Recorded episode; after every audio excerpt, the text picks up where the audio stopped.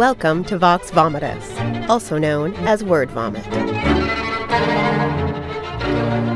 Hi, everybody. Welcome to the latest episode of Vox Vomitus. I am your host, Jennifer Ann Gordon, the author of the Kindle Award-winning novel Beautiful, Frightening, and Silent, as well as the Hotel series and the recently released Pretty Ugly. Joining me today, as always, is my Vox Vomitus vixen, Allison Martine, author of the Bourbon books, which include Dibs in September and Move on Melinda. Today we are joined by the amazing Tanya Mitchell, the author of A Feigned Madness. Tanya, welcome to Vox Vomitus. Welcome. Thank you very much. I'm so glad to be here. We are very excited to have you, um, not just because your book was amazing, but because your book has several signature cocktails, which we can also talk about later. And your book has signature cocktails, and it's about Victorian and Victorian era mental institutions. So it's a great combo of two of the things I love. Great. Tanya, can you tell our viewers a little bit about yourself and a little bit about A Feigned Madness? Okay. Um, so I'm going to plug the cover. This is A Feigned Madness. It is the story of a woman who came to be known as daredevil reporter Nellie Bly. Her name was Elizabeth Cochran in real life. She started out as a reporter on a small paper in Pittsburgh, Pennsylvania. And she really did some heartfelt stories for women, and the paper hadn't really been representing women. And so she almost immediately had a following and a byline, which for somebody who was only not even twenty-one at the time was unheard of.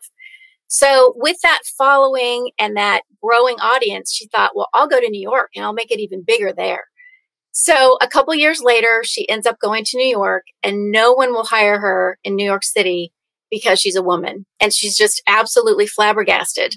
And she's there for maybe four or five months and she's running out of money. And then one day on her way home on an elevated train, she leaves her purse on the train and it's got the last of her money in it. So she's absolutely desperate. She doesn't want to leave New York and go back to Pittsburgh because she feels like it's going to look like failure. And so she takes one last shot and she goes into the lobby of what is the largest newspaper on the planet at the time. It's Joseph Pulitzer's New York World, and strikes this crazy deal with an editor there that she will go into an insane asylum by faking insanity for ten days undercover and then write the story when she gets out. And as if that isn't bizarre enough, he doesn't even really promise her that he'll employ her. All he does is promise, well, you know, if it's good enough, you know, we'll consider maybe, maybe having you do a couple more stories. So, but she did it anyway because she was that desperate. Honestly, so, that sounds like an R and R from an editor. It's like the same idea. It's like, do all this work and maybe, just maybe, we'll consider it later. Right. And then you're like, right. Oh no, I almost went crazy during this process. Same right. thing. Same my way. my right. life almost ended. Yeah, right. It is the same Just thing. Imagine, because it was the two of them really cooking this up. Imagine if he had gotten run over by a, a train or something like that. And all of a sudden she's in Blackwell's and there's nobody to get her out. I mean, way more worse things that could have happened with this. But luckily they, they did eventually pull her out. You know, I knew the history of this going in, yet as I'm reading your book and, you know, truth be told, I'm on page two hundred ninety. Um, I have not finished it yet. Um, I'm still having that panic attack of what if something happens to the editor, even though I know, even though I know nothing happens, but like, I'm still just like the, like the back of my neck is sweaty. And I'm thinking so many things could go wrong. What if he forgets? What if he just counted the days wrong? Like, right. How does he know? Like, she's going to be like, it's day ten. And he's going to be like, I think she's probably on day six now. Right. Like, because he's not paying right. attention. And things are getting worse. You know, it's not like, oh, well, now I know what it's like. I'll just have tea and, you know, my three meals a day. And, you know, I'll, I'll while away the hours like that. It's like, no, the superintendent was really wondering who she really was. She wasn't. There were some there were some curiosities about her. And the longer she was there, I think the more they really thought, hmm, is she really who she says she is? So she's butting up against that as well.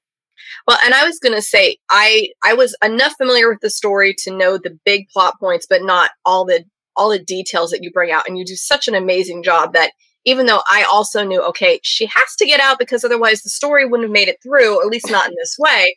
There is so much detail and so much just to the point where you're going, I don't even know if I can keep reading some of these details because they just hurt to read. You just do a phenomenal job. So anybody who's Thank like, you. I'm a little squeamish, this is a book maybe to take in, in chunks and installments and then get back into it because it just drives on. But the other part, you weave such another story with it that it's not just told from those ten days in the asylum. So I'm really as just as much curious about all of that and where that storyline came from. Do you want to speak a little bit to that and her her time with the flowers? I know. Yeah. I was just going to say, can we um, talk about the flowers? The flowers, please. About the flowers. So Nellie, when she does get out, eventually writes two um, installments for the New York World that happen consecutive Sundays. And back then, newspapers were like eight columns across, and the text was like six point or something. It was tiny, but they were really long stories, and they were accompanied with black and white illustrations. Um, I forgot what the question was.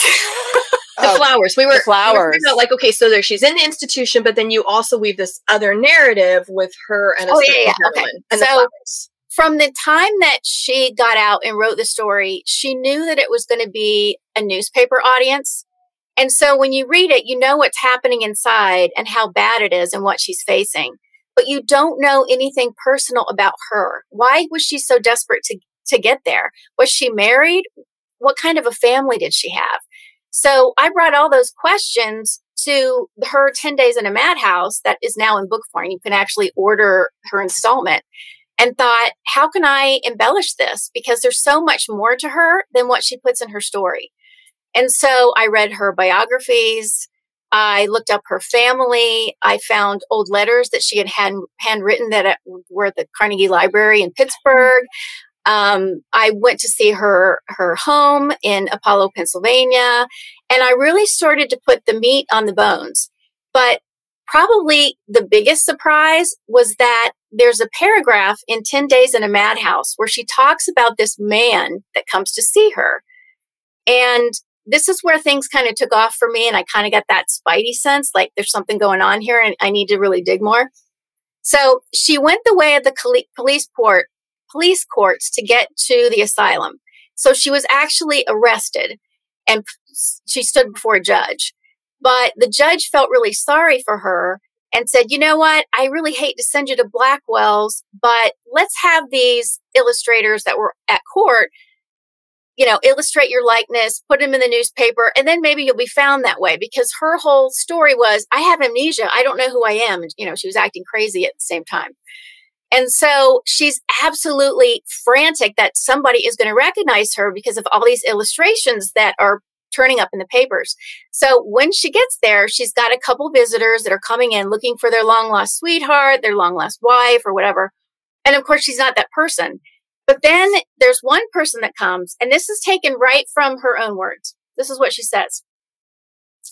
I went to the sitting room at the end of the hall, and there sat a gentleman who had known me intimately for years. I saw by the sudden blanching of his face and his inability to speak that the sight of me was wholly unexpected and had shocked him terribly. In an instant, I determined if he betrayed me as Nellie Bly to say I had never seen him before. However, I had one card to play, and I risked it. With Miss Grady within touching distance, one of the nurses, I whispered hurriedly to him in language more expressive than elegant, "Don't give me away." I knew by the expression on his eye, in his eye that he understood, so I said to Miss Grady, "I do not know this man." "Do you know her?" asked Miss Grady. "No, this is not the young lady I came in search of," he replied in a strained, in a strained voice. The sudden blanching of his face, he had known me intimately. I'm like, who is this guy? Why would she put a whole paragraph about someone like this and not tell us who he was? Why would she? Intimately. You know, intimately. Like, hmm. like she was yeah. like reaching over me, you know, over my shoulder and saying, oh my God, you have, you have to tell this story. I, I couldn't believe it. So then I started investigating who this guy might be. She hadn't been in New York for very long, so no one could have known her intimately. It had to have been somebody back in Pittsburgh. And if I if I looked into Pittsburgh, the paper itself, who would I find? Well, it so happened that there was another New York correspondent there that had been on the same paper as her that was in New York City the same time that she was. And that was George McCain. So I was like ninety-eight point five percent certain that it was him. But I like that you chose him because I find him to be so dreamy and amazing. And in my brain, he's Adam Driver. Everybody's Adam Driver to you. Well, he's very tall and he's dark and brooding. He's all dark and handsome. Yeah, I, I didn't picture him as Adam Driver at all. Well, so that's, if, that's if there's somebody thing. pretending to be insane and then there's a love interest, I'm the insane one, and it's always going to be Adam Driver. That's fair. That's fair. There we go. So, I, but no, I couldn't find out much about him. There was so much about her. There was just a little bit about him. And so I went to ancestry dot com because I really wanted to know oh. more about him. Like, and I found a picture of him, and he was very, very handsome. Okay, who does he, he look was like? About her same age. Okay. And then I found something else about him that you guys know from reading as far as you have that the other readers don't know, prospective readers don't know. And I, I don't, I don't want to say what that something is, but it made it very obvious to me why she didn't mention who he was. Nor he never said, even after she got out and he wrote articles about her and how proud of her he was and how much he was so happy she was getting all this fan mail and all these speaking engagements. He was so happy. He never said once that he had ever gone to see her in the asylum.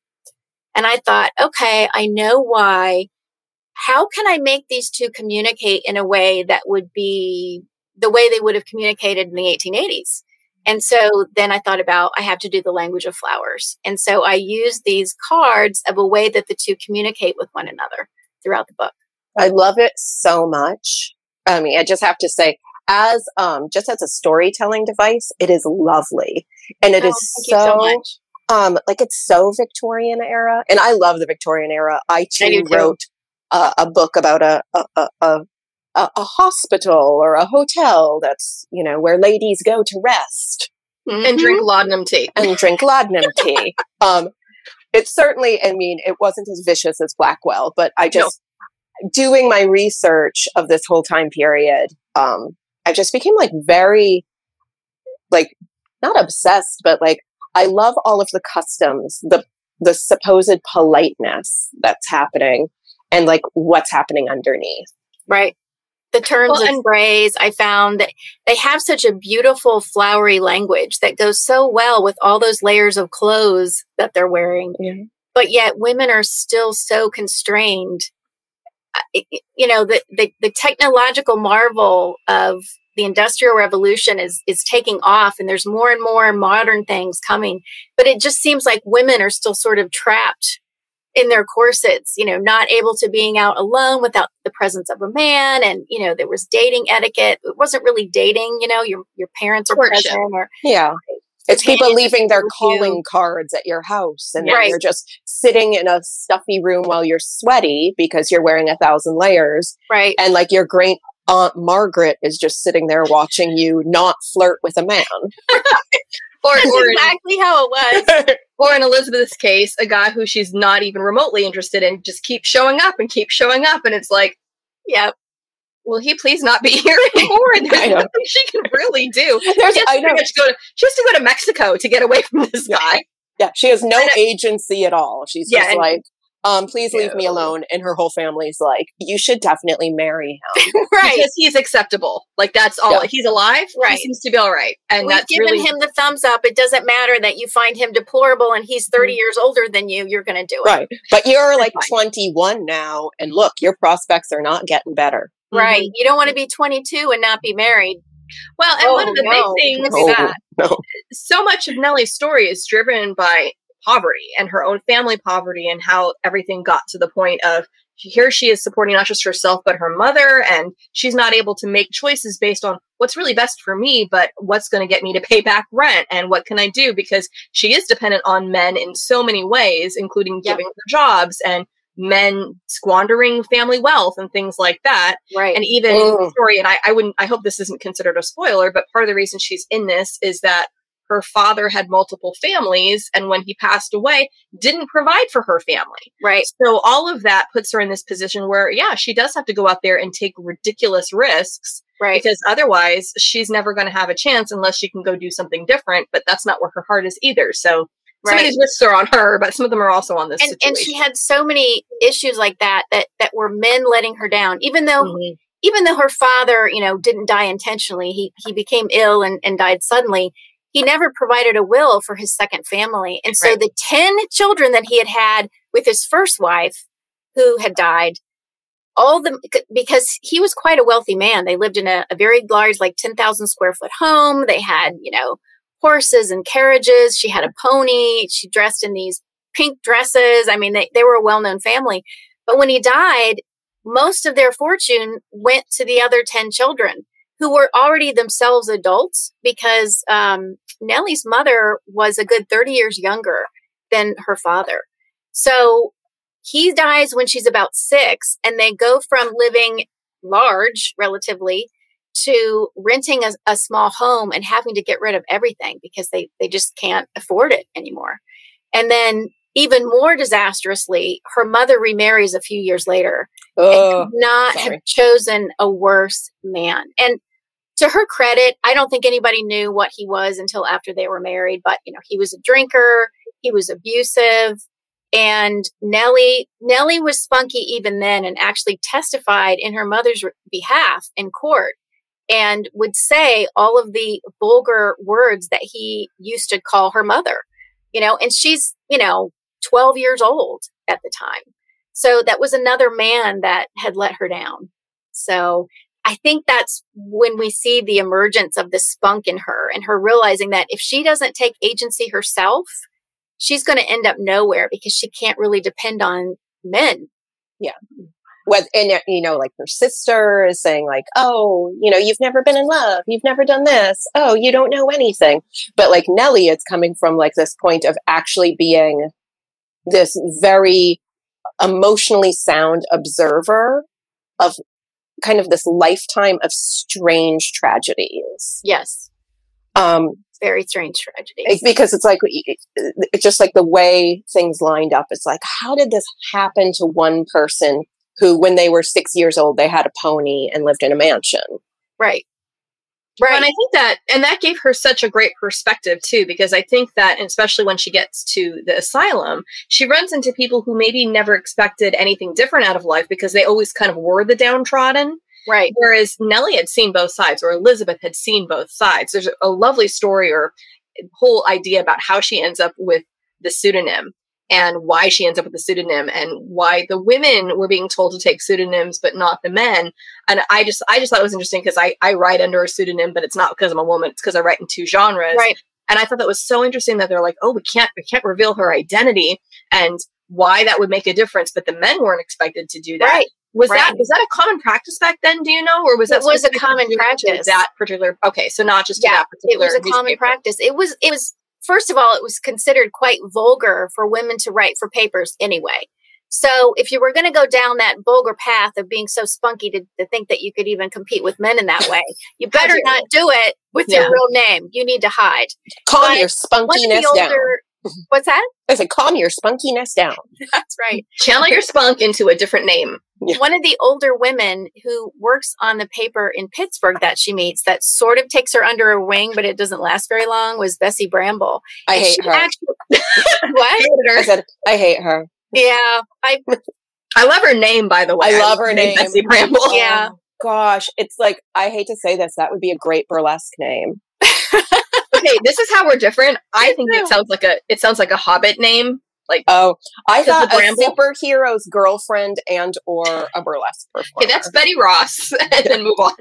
I think Bessie Bramble sounds like an old Southern dessert to me. Would you Ooh. like some Bessie Bramble?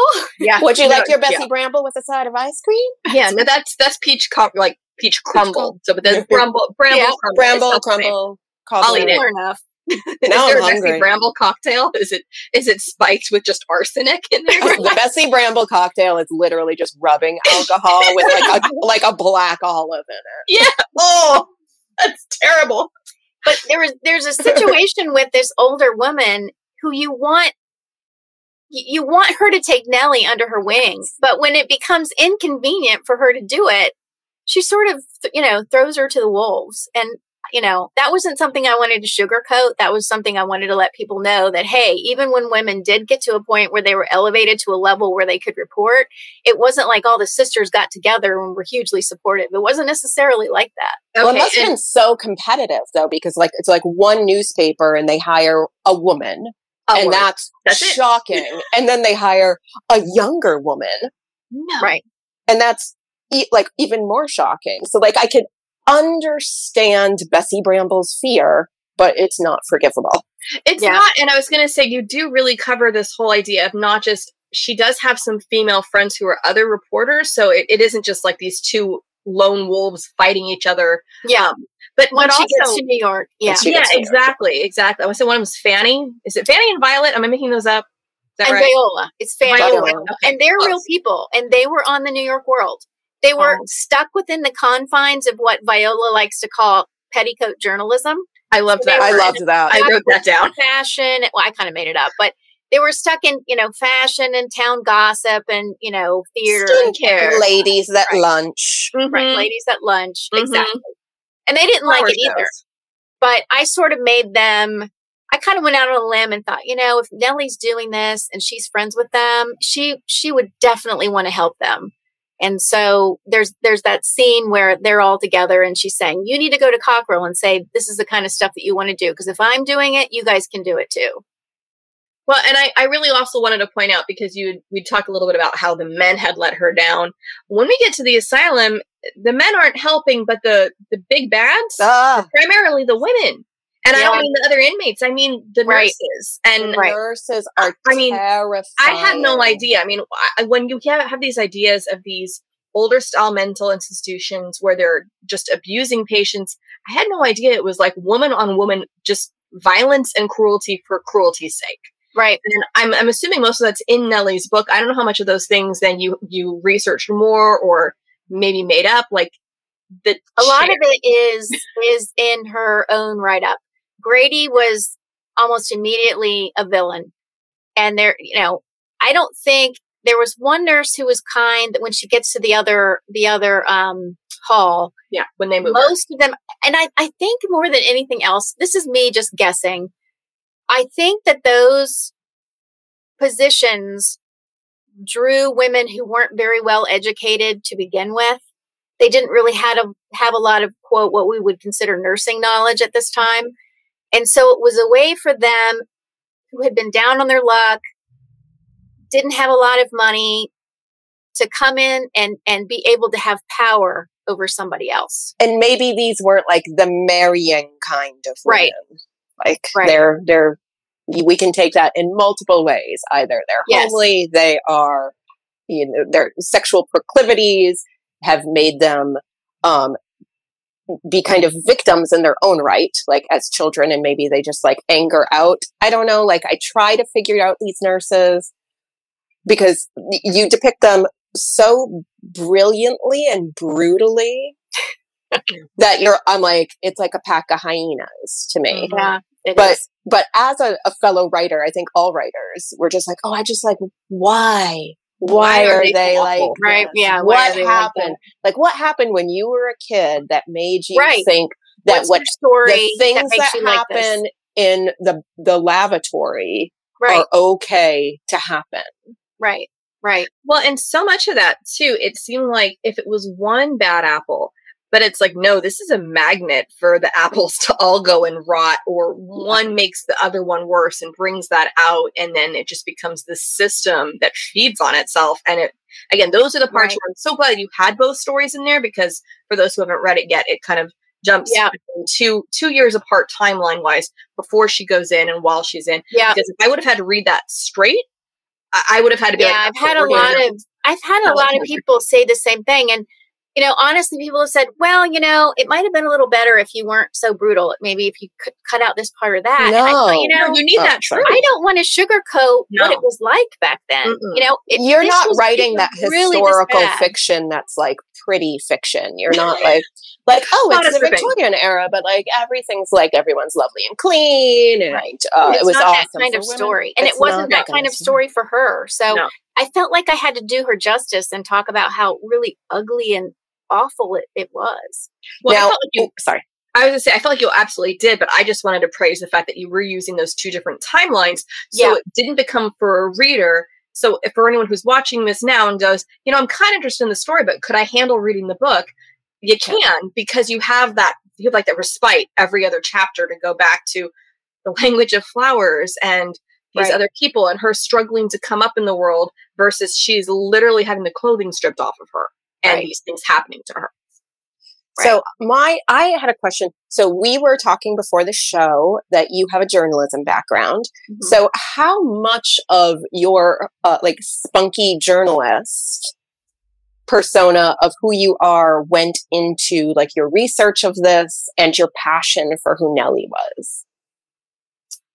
I have always been one of those people that will go down deep, dark rabbit holes because I loved, and the darker and scarier it is, the more, the more I want to go down. There's no judgment here. I'm just going to drink to that. You keep going. I'm like, I, as a horror I'm gonna writer. I'm going to have a drink I'm of like, my Nellie Bly. Yeah. I mean, honestly,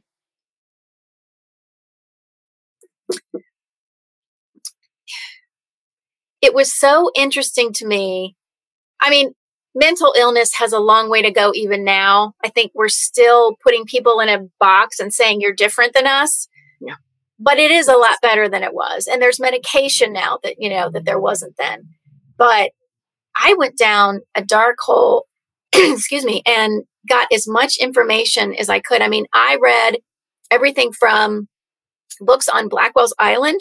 Like everything going on in that island was bad. It wasn't just, oh, we're going to put these nice homes and, you know, this, these couple of businesses, and then we're going to put an insane asylum there. Oh, no, no, no. We're going to put a penitentiary for men. We're going to put workhouses for the poor. We're going to put an insane asylum, a hospital for the, you know, people who can't afford it. I mean, it was like no man's land. It was, it was terrible. And people often didn't come back. It was a one-way trip. But I think to answer your question, I used everything that I had learned in journalism school to dig up as much as I could. I mean, I found a map from eighteen eighty-eight on Etsy that I blew up poster size of Manhattan. So I could figure out how, where the ferry would have left from um, Manhattan to get over the East River to Blackwell's Island. It has Blackwell's Island on it, and it shows where the asylum was. It shows where all the elevated trains are because I had to, I, I wanted to be specific. Like, I don't want her going to some station that wouldn't make any sense. Like I, I had to know, would she have walked to the newspaper from where she was, or would she have taken a train? No, she would have taken a train, and it would have taken about this long of time. I mean, that's just kind of what you have to do to get in, to get into that area. And I loved it. Well, and the detail you do is it's phenomenal. So you just kind of become part of that era. And it just becomes really flowing. So I never got pulled out of any of that. Oh, I just, you you did a wonderful job. But I also don't know nearly enough so that if you had some kind of, uh, other than someone's checking a digital watch, I would have been like, that seems anachronistic. Other than that, I probably would have let you slide on it. But just the way you present it is is just so masterfully done. Um, I did have a question about the flowers. This is gonna oh, yeah, yeah, yeah. Um, So not a spoiler, because again, this is part of something that happens yep. in her life. She goes to Mexico at one point. She does. And in one of her stories about Mexico, she references flowers. Did that happen? Is that, is that a story you found, or did you, did you do a little bit oh, of creative license? This gives me goosebumps because when I was trying to figure out how those guys could communicate, I looked at all of the stories that Nellie was doing at that time, right before Mexico. And right when she was in Mexico. And every one of them was either about trees, like Arbor Day. Um, there's a scene where she's doing um, a story about a floral, like the floral arrangements for weddings for the mm-hmm. spring. I lifted that almost verbatim right off something that she had already written, that Mister Mister Um, Brady that ran the shop. Mm-hmm. He was talking about the language of flowers. He talked about the language of flowers. He mentioned it. And so she put that in her story, that line in there about it, which makes McCain actually put the book in her mailbox. That part, you know, was me being creative, but everything was about flowers. Then she gets to La Vega, the, the gardens at La Vega, and it's all about flowers. So I looked up, I, I looked at exactly the flowers that she had mentioned in her article. And then I looked up their meanings in the, in the language of flowers. And I'm like, oh my God, this can be the language that she uses sort of her own love letter that she's giving him, but she's giving it to him through the news, like through the newspaper. I love it. And if you look at the beginning of the book, because I was I was picky because I wanted to lift it verbatim. And so I had the publisher list the things that came directly from her own lines, because I didn't, you know, I wanted to be, I wanted to give her the credit, you know, where the credit was due. So a lot of things were lifted directly like that. I'm glad that you mentioned that. And you're, you're a journalist. You know to quote people. What's that? So you're a journalist. You know to quote people. Like you're like, oh, I have to make sure this is actually correct. Right. Right. And you said, what exactly? Okay, perfect. Yes. Verbatim. Got to get it right. So I'm I'm sometimes Jennifer's eyes because I wear the glasses and she doesn't. So we have a question here from yeah, I'm going to butcher your name. I'm, I'm I'm sorry if I butcher your name. Either Leisha or Leisha Haney. Tanya, do your book characters talk to you? And if they do, have you had to change something in the story about it? They Nellie talked to me a lot. I felt like, this is going to sound really corny, but I felt like when I was writing, she was looking over my shoulder to make sure that I was getting it just right. She's a reporter. She would. Yeah. She's like, she'd be like, you're quoting me. Picky. She'd want me yeah. to get it right. She'd and I think after all these years exposing McCain, I think she's probably okay with that. She's been, she's been gone a They're while. Over it. But I, I, like... I don't know that I've ever changed anything that that they've said that I needed to change. I, I I can't say that. It's more that they've helped me along the way to kind of cultivate the story as you go along. Well, and maybe some of that is just because you've had. Okay, it's Leisha. Okay, that's wonderful. I'm glad I didn't butcher it too badly. Um, I was just going to say, I wonder how much of it is because you've done such a good job as the journalist yourself, getting their story right, there isn't much to change because you actually nailed it rather than if they're going, no, that, that's not even close, Tanya. What are you doing? They would have they would have come with their red pencils and gone, mm-mm, fix, mm, fix. That's right. Penmanship is terrible. As a writer, I'm really glad that we no longer care about how a person's handwriting is because mine's not legible at all. Mine looks like a she serial killer. She actually had really good handwriting. I was Did able she? to look at a lot of her letters at the Carnegie Library, and sh- she wrote really, really beautifully. So then why is she getting all this this flack about, oh, your penmanship, your penmanship, your penmanship? Because she wrote with pencil, and okay. she would erase things and then, like, write over it, things okay, like that. Do it. Mm-hmm. And I think, um, I don't think her grammar was really all that good when she first started out on the Dispatch, because I remember... Um, Erasmus, Q, who she calls Q-O, Q-O kind Q-O. of saying, you know, you might want to, you might want to brush up on a little bit of grammar because she, you know, she hadn't trained to be a journalist. She well, she actually gets the she job. She didn't have very much. Complains and writes a letter to the editor. Exactly, and and that whole the whole idea of her not even getting to finish her just general schooling because back to the men who done her wrong. Right. She didn't have the funds to continue schooling. So here she has this drive to do something that she needs more education really to do, but she doesn't even let that stop her. She's, she'll just push forward to do it. But yeah, we were saying this wasn't a job she necessarily sought. She just wrote the, the a letter to the editor. Yeah. And, got, and got of all things, in. it was, it was the, the columnist saying, trying to pigeonhole women into that position of basically being barefoot and pregnant and not doing anything else. And I could just see her, I could see steam coming out of her ears and her face just like, are you kidding me? Because her reply is what got her a position on the paper.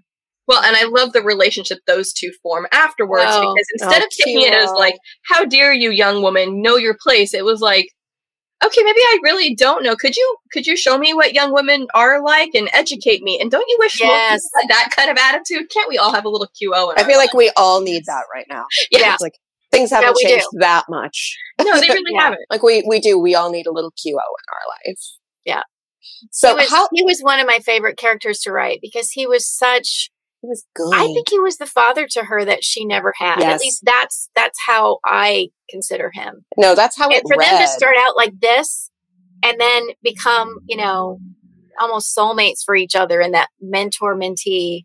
Um, I, I really like that. And the, but the letters, by the way, that, that I saw that she hand wrote were to him. They were to him. Oh my gosh. So, I would yeah. love to see those. Um, how long was your research process for this? And when you were researching, were you actively writing or did you research, research, research, research, and then let the draft come as it might? I feel like the research took forever.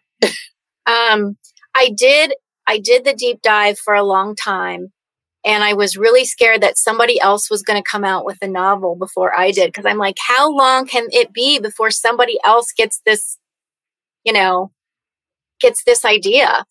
Um, to be fair, though, they had a hundred years and nobody wrote one. So right, right, and and since then, two other books have come out. Just just so you know, like well, that's like the universe, like the energy yeah. in the universe. I just feel like if the idea is that good, like I'm always like, stop thinking yeah. about your idea, because even though you're not talking about it, it's going to somehow like, out there, leak yeah. out. And they're they're a little bit different. One of them doesn't concentrate so much on the asylum so much. It's it's a little bit different. Um, but yeah, I.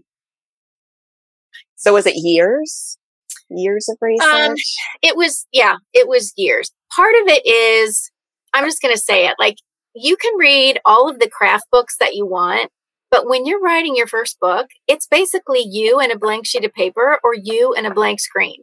And you've yes. got to figure it out. You have to teach yourself how to write a book while you're writing a book. Yes. And it's trial and error. It's, you know, one day you're like, oh my God, this is the best book ever. And then the next day you are down in the dumps drinking vodka because you, you can't, yeah. you, you don't well, feel like you have any talent at all. So this is I have why, a lot of that. I have yeah. a lot of imposter syndrome. I, I feel like this is why our show is called Vox Vomitus, which is like fake Latin for word vomit, because right. um, Allison and I had um, a very similar kind of like path in some ways, where like our, our first book released at the same time, and we write and we like check in with each other, and it'll always be like, how's it going? And it's like, I'm going to win an award. Like I am going to become incredibly famous. Pulitzer. And then like an, an hour later, where's the Pulitzer like, for us to drink? I need that one now. That yeah. Coffee. Where it's like, I can't even, these aren't even sentences. I don't yeah, right. know how to write. What are words? There's nothing happening. What did I think I could do? Like, what have why, I done? Yeah. Why did I think I was a novelist? Why did I, and you know, and it, and it changes on a dime. It's not like you're a whole week of feeling yeah. like you're horrible. It lasts mm-hmm. a couple days, maybe a couple minutes, and then you're on to the next stage of it. And honestly, the best visual I've seen, or actually bit of film I've seen, is it's when Rapunzel in the movie Tangled has gotten down from her yes. house and she's vacillating. This is the best day ever. I am a horrible daughter. Like yes. back and forth and back and forth. It's pretty much the same way as far as how exactly feel about it. And especially, like you mentioned, it was your first novel. I mean, this was an amazing first novel. I mean, I didn't know that when I started reading it. I only, I only figured that out when I was trying to do a graphic for the show, and it was saying it was your debut, because I assumed, based on the quality of this one, that there had been others and I just hadn't heard of them yet, because oh, my head was under so a rock. Uh, but that whole idea of, until you have outside verification, some of that is really hard to do, and that it imposter is. syndrome. And what was the what was the publishing process for you like then, as far as getting that outside verification and oh, you know going? I know, like, oh, I don't know. I drink. But yeah, I was going to say, like, I, um, I know this, but I don't know. I don't know who published you or what the situation was. Whether you did this with a smaller press or a larger press or any of that. So fill us all in. I decided from the beginning that I didn't want to self-publish, that I wanted to go with a traditional publisher. And the main reason was, A, I didn't know anything about self-publishing. And secondly was, I wanted my book to be in a bookstore, because that was my dream, to walk in and see my book spine on a bookshelf in a bookstore. And so I finished the novel. I had many beta readers look it over. I don't know how many drafts I did, like probably hundreds. I, I, I got to the point where you get sick of it, because yeah, you were yeah. working on it so long. It's like a, the stepchild after a while. Yeah. And um, then I went to look for an agent, and I found an agent who absolutely loved Nellie Bly and had loved Nellie Bly since she was like twelve. And she's like, oh my God, there's never been a book out about this. Like, this is great. This is, this is wonderful. And so for the next, it took forever, for like the next, I would say like a year and a half, she went to the top publishers, you know, the ones in New York, and, and sent them the manuscript. But she, you know, you have to wait. Like they, yeah. they have a huge reading list. You're mm-hmm. number thirty or one hundred or whatever on the list. And so it took a year and a half to get through there. And I, I didn't get an offer. And I, I had to back off from the editor because I, or the agent, because I, I didn't know where else to go. I didn't know what else to do. And she said, you know what? Um, that's probably a good idea. Keep working on it. Maybe send it to a developmental editor and see what she says. And so, so wait, they wanted you to go to a developmental editor after you'd already landed with the agent. So the agent had, did the agent have, yeah, you do because an edit we didn't, first? we didn't get enough information from the publishers mm-hmm. who said no for them to say, oh, well, okay, yeah, it must be this. I'll go work right. on they, it. You didn't, you didn't get any marching orders saying, okay, no, thank you, but change this. So you didn't get like right. a request for, like, I made a joke much earlier about the R and R, which is a a request to revise and resubmit. So sometimes that right. happens, and then people didn't, know. Didn't okay. have anything like that. Okay. I wish that had been the case, but it wasn't.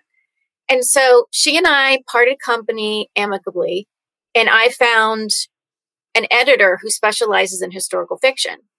I was to the point where I wasn't even sure that I could write well. I thought I found an editor or an agent who loves Nellie Bly. Maybe, maybe the, the story yeah. sucks and it's all it's because of Nellie Bly. No, I, I understand exactly what you're saying. Like, you loved the concept, but was I actually writing something you liked, or you just wanted to like it because you liked the concept so much? You like I the concept completely. So, and I spoke to her on the phone. I sent her, I sent her the manuscript, and she said, "Oh my God, you can totally write. Like, it's not about that."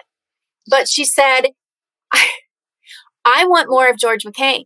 You have to put more of George McCain in there. Like, this whole language of flowers thing, you got to do more of that. You got to do more. So the so first draft didn't have that much of that? What's that? So the first draft didn't have as much of that? Not as much, because I was afraid that people were going to come to the book thinking like sort of dark, gothic, insane asylum.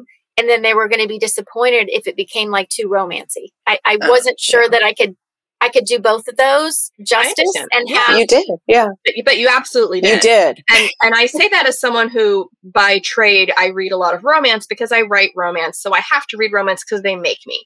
And most romances don't do nearly as good a job conveying those, those feels that you need. And you did it through the language of flowers. And I love that, because I come came to it with like, I want to read a book about a mental institution. yeah. And then I was flowers. like, oh no, a love story. But then I was like, very roped into that, and I loved it. And I was, again, thankful that it happened. Good. Because I'm, I'm really, really things, glad. Yeah. So thank you. I'm, to I'm glad that I pulled editor. that off, because yeah. I feel like after I added a few more of those scenes, I felt like it just sort of felt more like everything gelled to me. Like I yeah. was telling her story the way she had told it, but I had added enough personal elements about her to give the reader more. Because the other thing I was butting up against was, Nellie's already told this story. She told yeah. it Low Girl one hundred yeah. years ago, but she's already written it. Like, what am I adding to it? And I felt like with more the embellishment of him that I was able, you know, to bring that to the book. Yeah, it was great. So after so the go after ahead. the developmental so after editor. after that, um, I made the changes, and then I started going around to the smaller publishers, which took just as long. And I ended still up, have to read it. yeah. And I, I ended up with a small publisher. I have like, like the two of you are writing buddies. I have a local girlfriend of mine, Melissa, and she had just found a publisher for her historical fiction. And the process that, that she was going through with them, they were so collaborative. Like, she had say on her cover. Oh. She had oh. say on her back, back cover. Um, they, and you're like, all kinds of they didn't want to hurt her feelings. And I'm like, oh my God, they sound awesome. She goes, well, send your, submit your manuscript. And luckily they loved it too. So now we're accountability partners. We're still writing together now, although COVID's kind of made it weird. But um, yeah, we're with the same publisher, and I've had the same experience. I absolutely love them. They're actually more of a boutique publisher. They haven't, they don't do like ten or twelve books a year. They do more like, you know, two or three. But they specialize mostly in historical fiction. And I just can't say enough positive things about them. They just Tell us them. the name of that. okay, they're, okay, so it starts with a C, but it's a hard C. It's Cynren. K Y, yep. K Y N R E N. Cynren. Is that Welsh? Yes.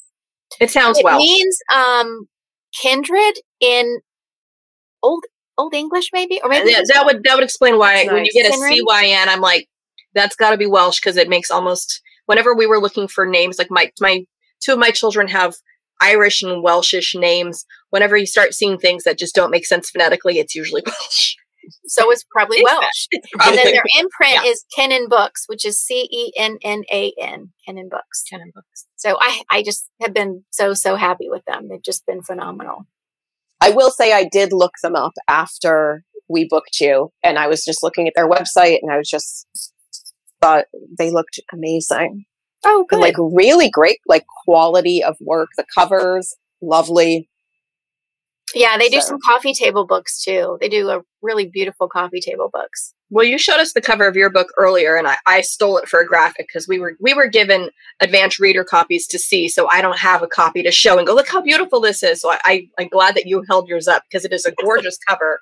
And I think it really conveys just the whole sense of it with what she's wearing and then, like, the gates of the asylum. It has this kind of eerie feeling. Yeah. But, but still they actually era too. asked me to send them, um, they said, if, we need to know, like, the mood that you're going for. Like, we have our own own ideas, but we don't want to work a long time on it and have you go, no, I don't really like that. So tell me what you like. So I actually sent them other book covers that I really liked and told them what elements I liked. And I said, I want people to know, obviously, that it's historical fiction from the beginning, but I also want entrapment. Like, I need people to know that this is a woman who is trapped, which is one of those gothic tropes about the woman in the lonely home. In this case, yeah, yeah. the asylum or whatever. And, She probably wishes a little bit more lonely. Yeah. yeah. Leave me alone, please. Right. Right. Uh, Tanya, you've been amazing. And this book, again, I'm not done. I'm probably going to finish it tonight because I'm going to stay up all night. Um, was everything I really wanted right now. I haven't read historical fiction in a while. I feel like I, it's been months. We haven't. We haven't. I know. I look at you, Allison. I'm like, what well, have I okay. read in the past month? So, so the only thing we read that was historical fiction was the one where the author said, no, this was my life story. You're calling me old by calling this historical. Well, yeah, and that wasn't yeah. historical fiction. It wasn't. It was we're still the living in historical yes, fiction. Yes, well, exactly. Yeah. And she's like, wait a second. The nineteen sixties are not historical fiction. How dare you? But that's right. what it was listed as when you look at some of the categories on Amazon. And I'm like, don't yell at me. I'm just telling you where you're ranked. Yeah. Uh, yeah, so this, uh, it's been a while since I've read historical fiction, and I didn't know how much I wanted to read a novel about Nellie Bly until you wrote it. So thank you. Thank you so much. I just, I've really appreciated the time with you guys. It's been really fun. It's been great. So Allison, thank you. Of thank course, you, for everything. Um, thank you, everybody who is watching this live and who is going to be, or, and who will be watching it on the replay. Thank you to Roman, our producer, Pam Stack, our executive producer, and everybody at the Global Authors on the Air radio network. This has been a copywritten podcast from the Global Authors on the Air. And stay tuned next week when we have Gervase Haggerty joining us discussing her new debut novel. So we will talk to you all then.